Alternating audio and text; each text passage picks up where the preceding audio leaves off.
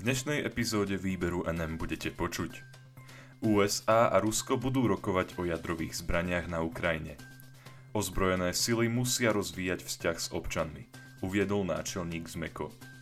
Slovo sa stalo telom, aby s nami viedlo dialog, povedal pápež na Vianoce. Prajem vám príjemné počúvanie.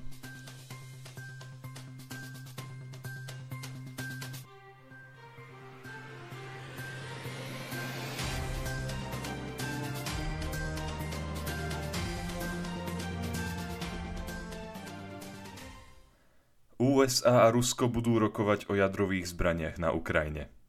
Zástupcovia Spojených štátov amerických a Ruska budú 10. januára viesť dlho očakávané bilaterálne rokovania týkajúce sa jadrových zbraní a rastúceho napätia ohľadom Ukrajiny. Informovala o tom tlačová agentúra Slovenskej republiky. Termín rokovania potvrdil námestník ruského ministra zahraničných vecí Sergej Riabkov. Povedal ešte, že tieto rokovania sa uskutočnia v Ženeve. Hovorca uviedol. Spojené štáty sa tešia na spoluprácu s Ruskom. Rusko podľa neho bude môcť predložiť na rokovací stôl svoje obavy a USA budú hovoriť o tom, ktoré akcie Ruska vyvolávajú znepokojenie v amerických kruhoch. Riabkov uviedol, že Rusi očakávajú, že sa rokovanie bude zameriavať na bezpečnostné požiadavky Ruska. Ruský diplomat uviedol – 10. január bude hlavným dňom bilaterálnych rusko-amerických konzultácií, ktoré, ako dúfame, sa premenia na rokovania o našich návrhoch dohôd. Je nemožné dospieť k dohode za jeden deň, nemôžeme však tento proces ani naťahovať. Táto záležitosť je veľmi naliehavá a veľmi vážna. Po týchto rokovaniach by sa 12. januára mali stretnúť predstavitelia Ruska a NATO a o deň neskôr bude Rusko rokovať s Organizáciou pre bezpečnosť a spoluprácu v Európe – Členom tejto organizácie sú aj Spojené štáty americké. Diplomatické stretnutie naplánované na 10. januára sa uskutoční v rámci iniciatívy Strategický bezpečnostný dialog. Ten bol v júni v Ženeve iniciovaný americkým prezidentom Joe Bidenom a ruským prezidentom Vladimírom Putinom. Funkciou tohto formátu je najmä záchrana zmluv o kontrole jadrových zbraní, ktoré boli prijaté po skončení studenej vojny. No rozhovory sa budú týkať aj náročnej situácie týkajúcej sa Ukrajiny, pri ktorej hraniciach Rusko rozmiestnilo tisíce vojakov. Média o tom informoval anonymný vysoko postavený predstaviteľ Bieleho domu. Na Ukrajinu sa majú zamerať aj ďalšie spomínané rokovania. Ozbrojené sily musia rozvíjať vzťah s občanmi, uviedol náčelník Zmeko. Ozbrojené sily môžu pre občanov spraviť veľa, no tí si to nie vždy uvedomujú, myslí si náčelník generálneho štábu ozbrojených síl Slovenskej republiky Daniel Zmeko. Povedal to v rozhovore pre tlačovú agentúru Slovenskej republiky. Vojak bez občana a občan bez vojaka podľa neho nemôžu existovať a preto ho teší, že pandémia mnohým občanom ukázala, ako môže armáda občanom pomôcť. Tento vzťah je podľa neho potrebné naďalej rozvíjať. Zmeko uviedol. Je dôležité, aby ozbrojené sily zostali zásadne apolitické a orientované na svoju primárnu úlohu, schopné veľmi rýchlo reagovať na akúkoľvek krízu, či už lokálneho alebo globálnejšieho rozsahu o vzťahu občanov a armády povedal. Musíme presvedčiť občana, že zdroje budú dobre využité a že sa mu vrátia v pocite bezpečia, že armáda, ktorú platí, je záruka, že môže pokojne spávať. Pripomenul takisto, že armáda nezasahuje len v prípade ohrozenia cudzími ozbrojenými silami, ale aj pri iných ohrozeniach bezpečnosti občanov.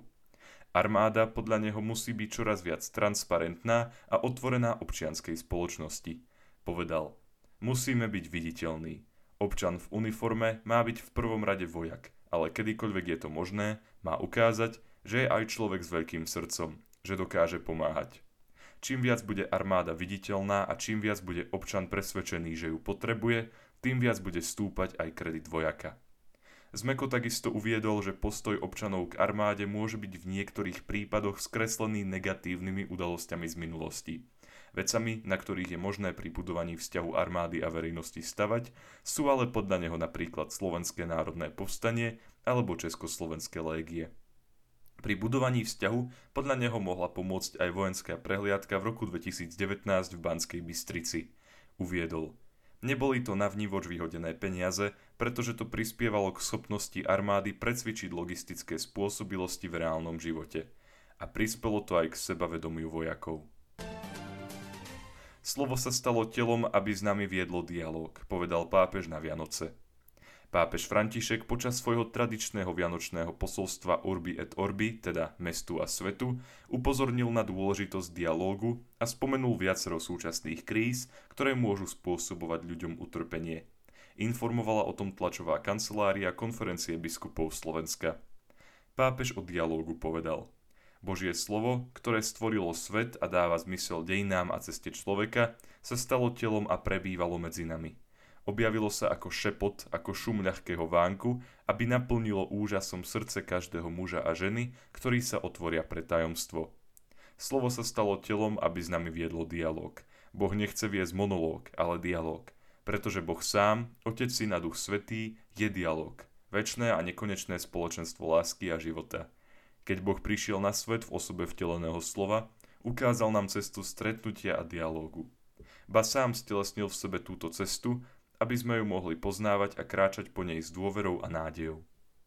Hlava katolíckej cirkvi potom pripomenula, že obdobie pandémie je pre ľudí ohľadom dialógu veľkou výzvou, pretože silne trend uzatvárať sa a spoliehať sa výlučne na svoje vlastné schopnosti.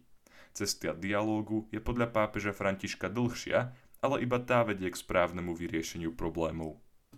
Pápež potom povedal, že súčasné konflikty môžu spôsobiť, že sa ľudia nebudú sústrediť na skutočné krízy. Povedal, v skutku, kým zaznieva vôkol nás a v celom svete zväzť o narodení spasiteľa, prameňa pravého pokoja, vidíme ešte stále mnoho konfliktov, kríz a protirečení. Zdá sa, ako by nikdy nekončili a takmer si ich už ani nevšímame. Zvykli sme si na ne do takej miery, že nesmierne tragédie sa už dostávajú pod rúško ticha. Riskujeme, že nebudeme počuť volanie bolesti a beznádeje toľkých našich bratov a sestier. Ako príklady naozaj vážnych kríz pápež uviedol súčasnú situáciu v Iraku a Jemene, vzťahy medzi Izraelom a Palestínou, ekonomickú situáciu v Betleheme, meste, v ktorom sa narodil Ježiš, a situáciu v Libanone, v ktorom je ekonomická aj sociálna kríza. Ježiša pápež prosil za pomoc aj ohľadom situácie na Blízkom východe, v Afganistane, Mianmarsku, Etiópii, v regióne Sahel, v Sudáne a Južnom Sudáne a na jeho rodnom kontinente, v Južnej Amerike. Spomenul aj rastúce napätie na Ukrajine. Povedal, buď svetlom a oporou pre tých, čo veria a konajú, idúc aj proti prúdu, v prospech stretnutia a dialógu a nedovoľ, aby sa na Ukrajine šírili metastázy hnisavého konfliktu. Hlava katolíckej cirkvi spomenula aj globálne problémy, ktorými je zasiahnutý celý svet. Pápež František povedal, Boží syn, utešuj obete násilia voči ženám, ktoré sa šíri v tomto čase pandémie. Daj nádej deťom a dospievajúcim, ktorí sa stali terčom šikanovania a zneužívania. Preukáž útechu a blízko seniorom, najmä tým najosamelejším. Daruj pokoj a jednotu rodinám, prvotnému miestu výchovy a základu tkaniva spoločnosti. Boh s nami, udel zdravie chorým a inšpiruj všetkých ľudí dobrej vôle nachádzať najvhodnejšie riešenia na prekonanie zdravotnej krízy a jej dôsledkov. Učím srdcia veľkodušnými, aby sa potrebná zdravotná starostlivosť, zvlášť vakcíny, mohli dostať najnúcnejším národom. Odmeň všetkých tých, ktorí preukazujú pozornosť a obetavosť v starostlivosti o členov rodiny, o chorých a o tých najslabších. Potom sa modlil aj za vojakov, vojenských zajacov a migrantov. Boha žiadal aj o to, aby politické autority vytvorili takú spoločenskú atmosféru, ktorá si ctí život. O narodení Ježiša na konci príhovoru povedal Chcel sa naučiť rozprávať, tak ako každé dieťa, aby sme sa my naučili počúvať Boha, nášho Otca, počúvať sa navzájom a viesť dialog ako bratia a sestry. O Kriste, narodený pre nás, nauč nás kráčať s Tebou po cestách pokoja. Ďakujem vám za to, že ste si vypočuli tohto týždňové vydanie výberu NM a dúfam, že sa budeme počuť aj budúci týždeň. Do počutia.